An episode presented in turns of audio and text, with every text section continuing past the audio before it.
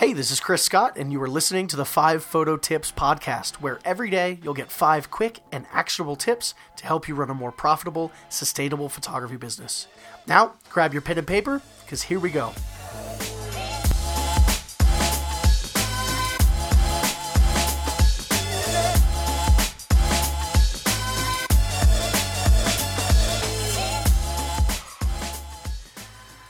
Hello, and welcome to today's episode of the 5 Photo Tips podcast. Today, we're talking about 5 tips for designing wall art galleries that sell. But before we jump in, I want to let you know that this episode of the 5 Photo Tips podcast is sponsored by Swift Galleries. Swift Galleries helps pro photographers just like you sell their work as wall art by showing their clients exactly what their photos will look like on their own walls at exactly the right size. You can learn more and sign up for an absolutely free 30 day trial at swiftgalleries.com.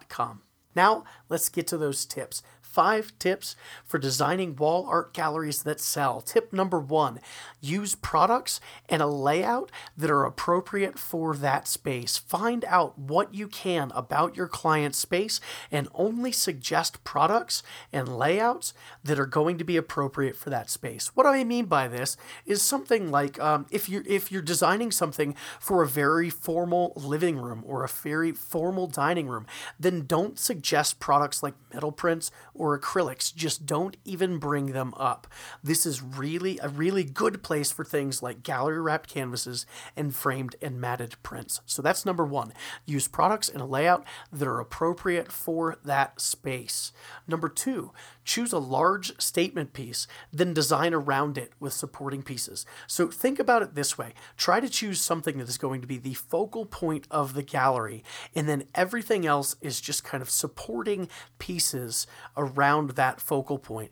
Um, some things to keep in mind here are to keep your, your galleries balanced. If you have some larger prints on one side of the gallery, then balance that off with maybe more smaller prints on the other side. You want this to feel fairly balanced around that bigger statement piece. So that's number two. Choose a large statement piece, then design around it with supporting pieces.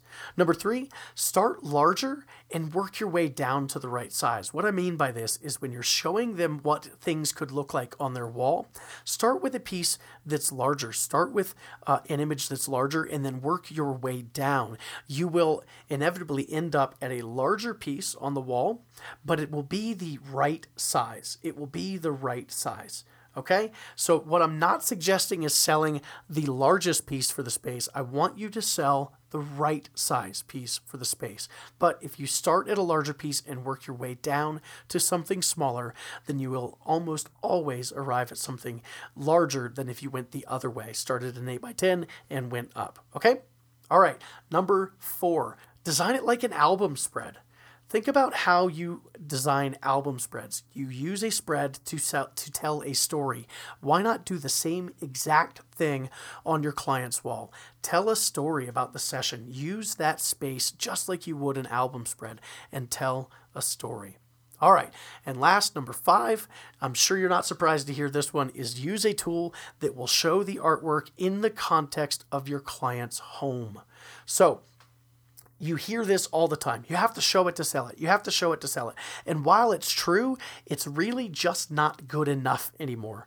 Now, with all of the tools out there, like Swift Galleries and so many other tools that help you show your clients what their images will look like on their own walls at the right size, there's no reason to not be using a tool like this.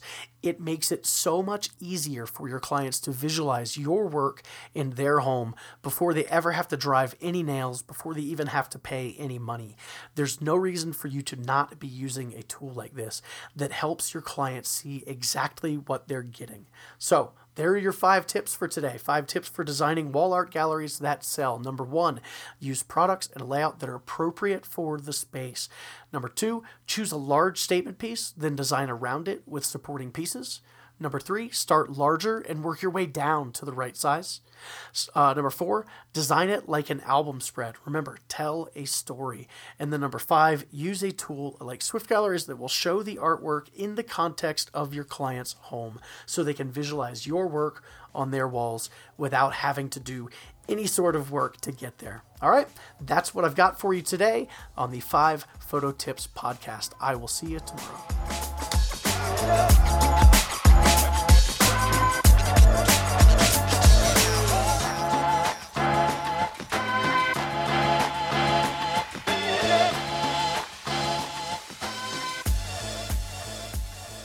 There, overachiever. You're still listening. So, uh, what you should do, since you clearly care so much about this podcast, is make sure you head over to iTunes and leave a review and a rating. This helps us so much in attracting new people to this show. So, head over there right now, leave a review and a rating for this podcast. Thanks so much.